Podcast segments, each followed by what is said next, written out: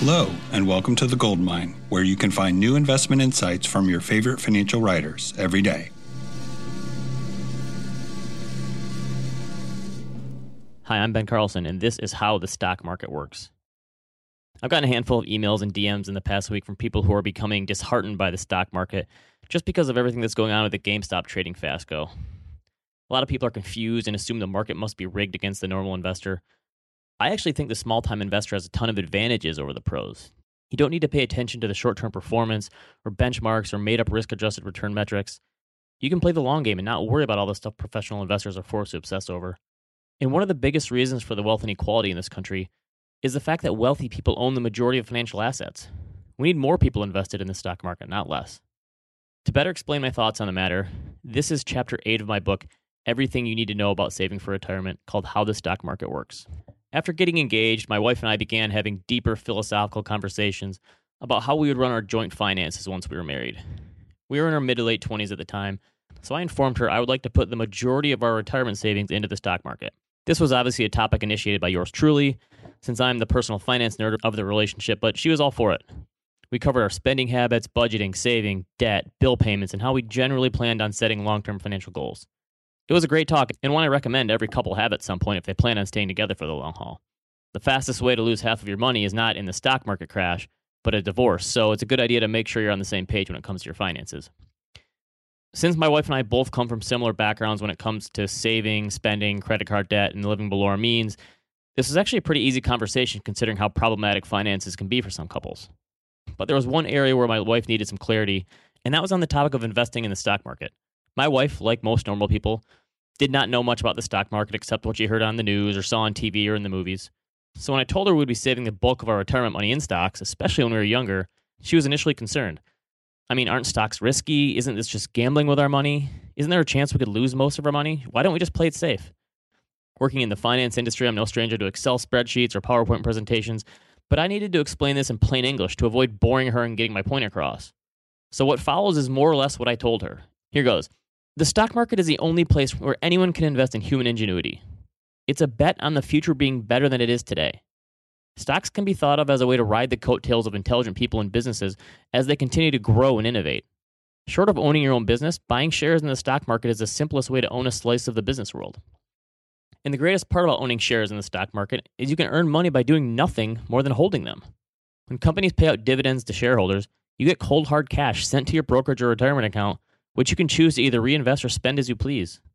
The stock market is one of the few places on earth where you can earn passive income without having to do any work whatsoever. All you have to do is buy and then wait. And if the global stock markets don't go up over the long haul, you'll have much bigger problems on your hands than your 401k balance.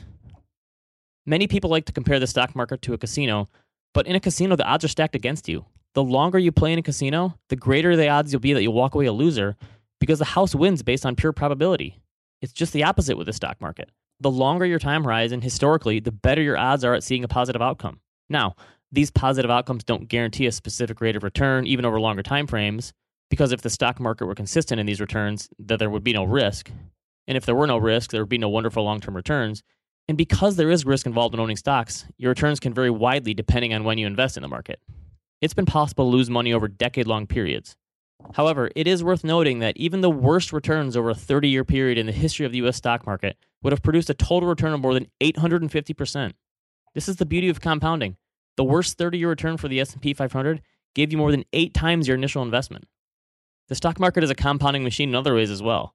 Since 1950, the largest companies in the US stock market have seen dividends paid out per share grow from roughly $1 to $60 by 2020.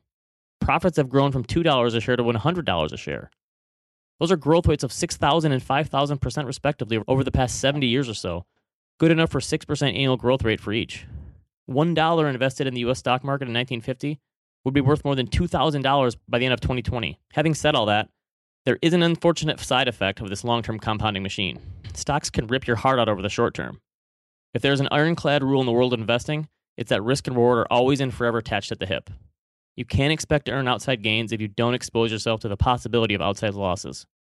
The reason stocks earn higher returns than bonds or cash over time is because there will be periods of excruciating losses. That $1 invested in 1950 would grow to $17 by the end of 1972 and subsequently drop to $10 by the fall of 1974. From there, it would grow to $95 by the fall of 1987, only to drop to $62 over the course of a single week because of the Black Monday crash. That $62 would have turned into an unbelievable $604 by the spring of 2000. By the fall of 2002, that $604 would have been down to just 340. And after slowly working its way all the way back up to $708 by the fall of 2007, over the next year and a half, would be cut in half to about $347 by March of 2009. And by the end of December 2009, that initial $1 was worth $537, which is less than the $590 it was worth a decade earlier by the end of 1999. So growing $1 into $2,000 sounds amazing until you realize the many fluctuations it took to get there. The stock market only goes up a lot over the long term because sometimes it can go down a lot over the short term. The stock market is fueled by differences in opinions, goals, time horizons, and personalities over the short term and fundamentals over the long term. At times, this means stocks overshoot to the upside and go higher than fundamentals should dictate. Other times, stocks overshoot to the downside and go lower than fundamentals would dictate. The biggest reason for this is because people can lose their minds when they come together as a group. And as long as markets are made up of human decisions, it will always be like this. Think about how crazy fans get when their team wins, loses, or gets screwed over by the refs. These same emotions are at work every day when the money is involved in the stock market. Those emotions seem to be running extremely high at the moment. But I don't want people to lose sight of the fact that the stock market is not rigged against you. It's hard to beat over the short term, and sometimes it can feel unfair. But the stock market remains one of the best places for regular people to generate wealth. Please don't lose faith. For more from me, check out a wealthofcommonsense.com.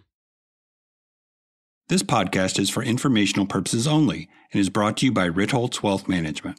Clients of Ritholtz Wealth Management may maintain positions in the securities mentioned on this podcast. If you're new to investing, check out liftoffinvest.com to get started with us today.